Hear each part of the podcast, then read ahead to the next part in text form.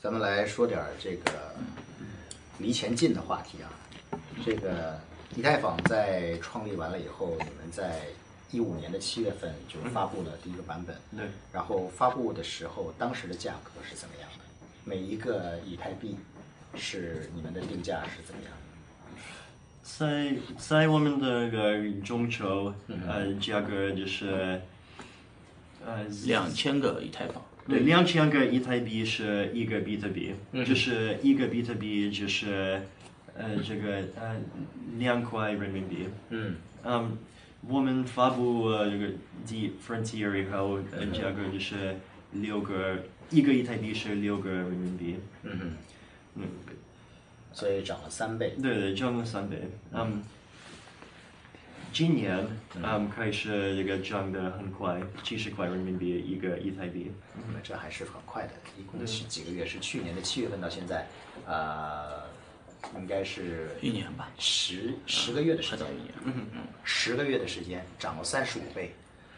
呃，其实现在不能光看价格，就是好多这个今天其实看节目的这些人啊，呃，甚至就是说都是大部分比特币圈的，对比特币都有了解，但是呢，这些用户呢，就是跟我差不多，都是在以太坊突然涨起来以后才关注的，因为它市值，它这个比特币，比特币的第一市值，然后是莱特币的第二市值，嗯，这个莱特币长期居居居于第二市值，现在然后呢，以太坊突然涨起来以后，以太坊成了第二市值，超过了莱特币，而远超了莱特币。这个这个就是说，对于我们以前认为所有的比特币以外的都是山寨币的这些人，给我们扇了一个大耳巴子，你知道吗？突然非常大的一个重新的认识。不是，就是说挺冲击我们的。说实话冲击在什么地方？呃，我们叫比特神教，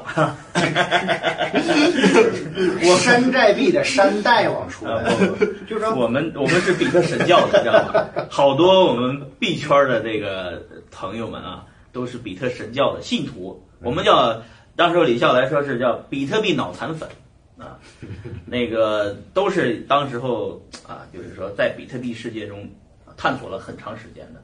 不，其实我跟你说，这个比特神教不是开玩笑的。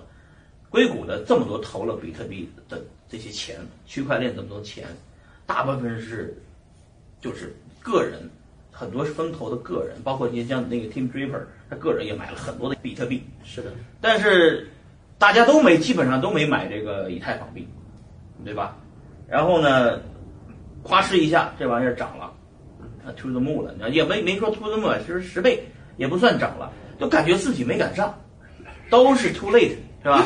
所有人都觉得这东西是不是这山寨币是不是后面有装啊？是不是有人炒啊？我就是带这种心态开始研究的，但是呢，我就当时候赶紧打了几个电话，嗯，都是问硅谷的人，我是问了，呃，夏红问了一下，问了 Tom 丁一下，呃，他们比较比较懂这个前沿的这个科技嘛，他们都从技术角度给我分析了一遍，这个以太坊是什么。然后我当时我不懂，我不是很懂技术，但是我听明白了，这东西已经挡不住了。就是说，呃，你说它这个币的价格，大家都太关注价格了，其实不要看价格。现在这个应用，现在大部分的应用还没有在在上面 run 起来，是吧？它等于平台 Home Step 版本才刚刚发布，也就是两两周之前吧，大约哈，二十来天，就刚刚发布。家那园版本。其实，其实这个这个叫这大部分的应用啊，在上面还没有大量的跑起来，啊，需要开发者进来。对，需要大量开发者进来。我看好的是，它由于这种币价上涨带来的财富效应，让很多眼球关注这件事，关注这个这个事情，关注以太坊这个事情。然后很多的，我希望的是，就是呃多多的上媒体啊，就包括啊，就是维他雷，这就是为什么今天你们对二位会到这儿对，我们的希望的是更多的开发者，开发者 developer 嗯。关注 Ethereum 这个平台，在这个平台上用快速的去建造他们的想到的理想国，下去他去，包括我跟那天跟你聊的这个硅谷密探是个 media 是吧？这个 media 就是也可以自己自己的公司这个平台也可以造自己的一个币，包括就是你说的碳币是可以的，因为有了这个平台，可能就是三五行代码啊就敲出来了，敲出自己的币来了。那这个币干什么呢？有什么价值吗？为什么要造自己的币呢？我认为是什么呢？我认为这个币后面的价值在于，把一些虚拟经济的东西做实。